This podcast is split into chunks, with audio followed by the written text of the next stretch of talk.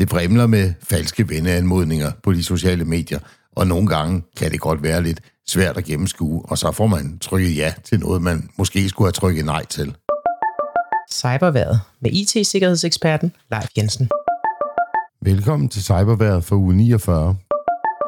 Om du er på Facebook, LinkedIn, Instagram eller andre sociale medier, så er du garanteret stødt ind i problemet med falske venner og følgere.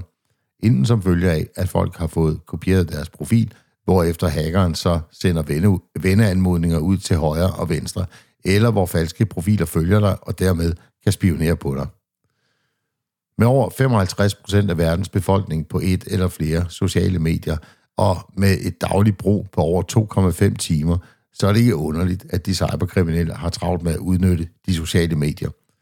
Det betyder også, at falske venner og følgere er et af de store sikkerhedsproblemer på sociale medier, og derfor er det vigtigt, at du lærer at opdage dem i tide.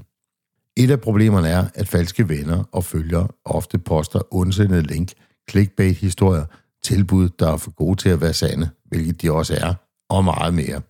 Fordi de her anmodninger kommer fra folk, vi tror, vi kender, er vi mere tilbøjelige til at klikke på links og falde for de scams, der kommer fra de her kilder. De sociale medier er generelt blevet bedre til at fjerne falske profiler, men der dukker konstant så mange op, at det er umuligt for dem at følge med. Derfor er det op til dig selv, og jeg har 10 gode råd til dig, hvordan du kan spotte de her svindlere. Nummer 1. Tjek en underlig biografi. Falske konti har ofte biografier, der er kopieret og opdateret fra andre steder, hvilket kan munde ud i underlige sætninger. Tjek også for stavefejl, overdreven brug af emojis og et stift sprog, der ofte bruges af en bot. Nummer to. Vær på vagt over for catfishers. Mange skamere bruger falske sociale medieprofiler, som om de var på en datingside og forsøger at lokke folk ind i en falsk romantisk online forhold, forsøger at få dem til at sende penge osv. Her kan du altid lave en omvendt billedsøgning og finde ud af, om billedet rent faktisk er ægte. Nummer 3. Tjek antallet af følger og følgere. Specielt på Instagram ser vi falske konti, der følger 100 eller tusindvis af brugere, men som kun bliver fuldt af ganske få. Nummer 4. Tjek anmodninger fra venner. Scammer kloner ofte profiler og sender så beskeden til profilens venner, hvor de enten vil have dem til at klikke på undsendte links eller bede om penge, fordi de angiveligt er i problemer. Hvis du får underlige henvendelser fra dine venner, så tjek altid med dem, om de virkelig har sendt dig en besked, hvilket de ofte ikke, der ikke har. Men husk at gøre det via en anden kanal, som for eksempel at sende en sms eller et godt gammeldags telefonopkald.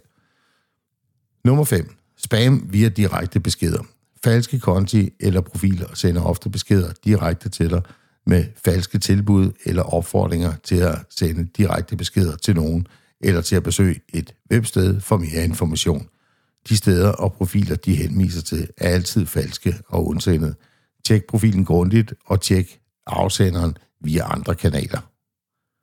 Nummer 6. Ingen officielle tjekmærker. Sociale medier som Instagram, Facebook og X, tidligere Twitter, har mærker, der identificerer officielle konti fra virksomheder og berømtheder og så videre.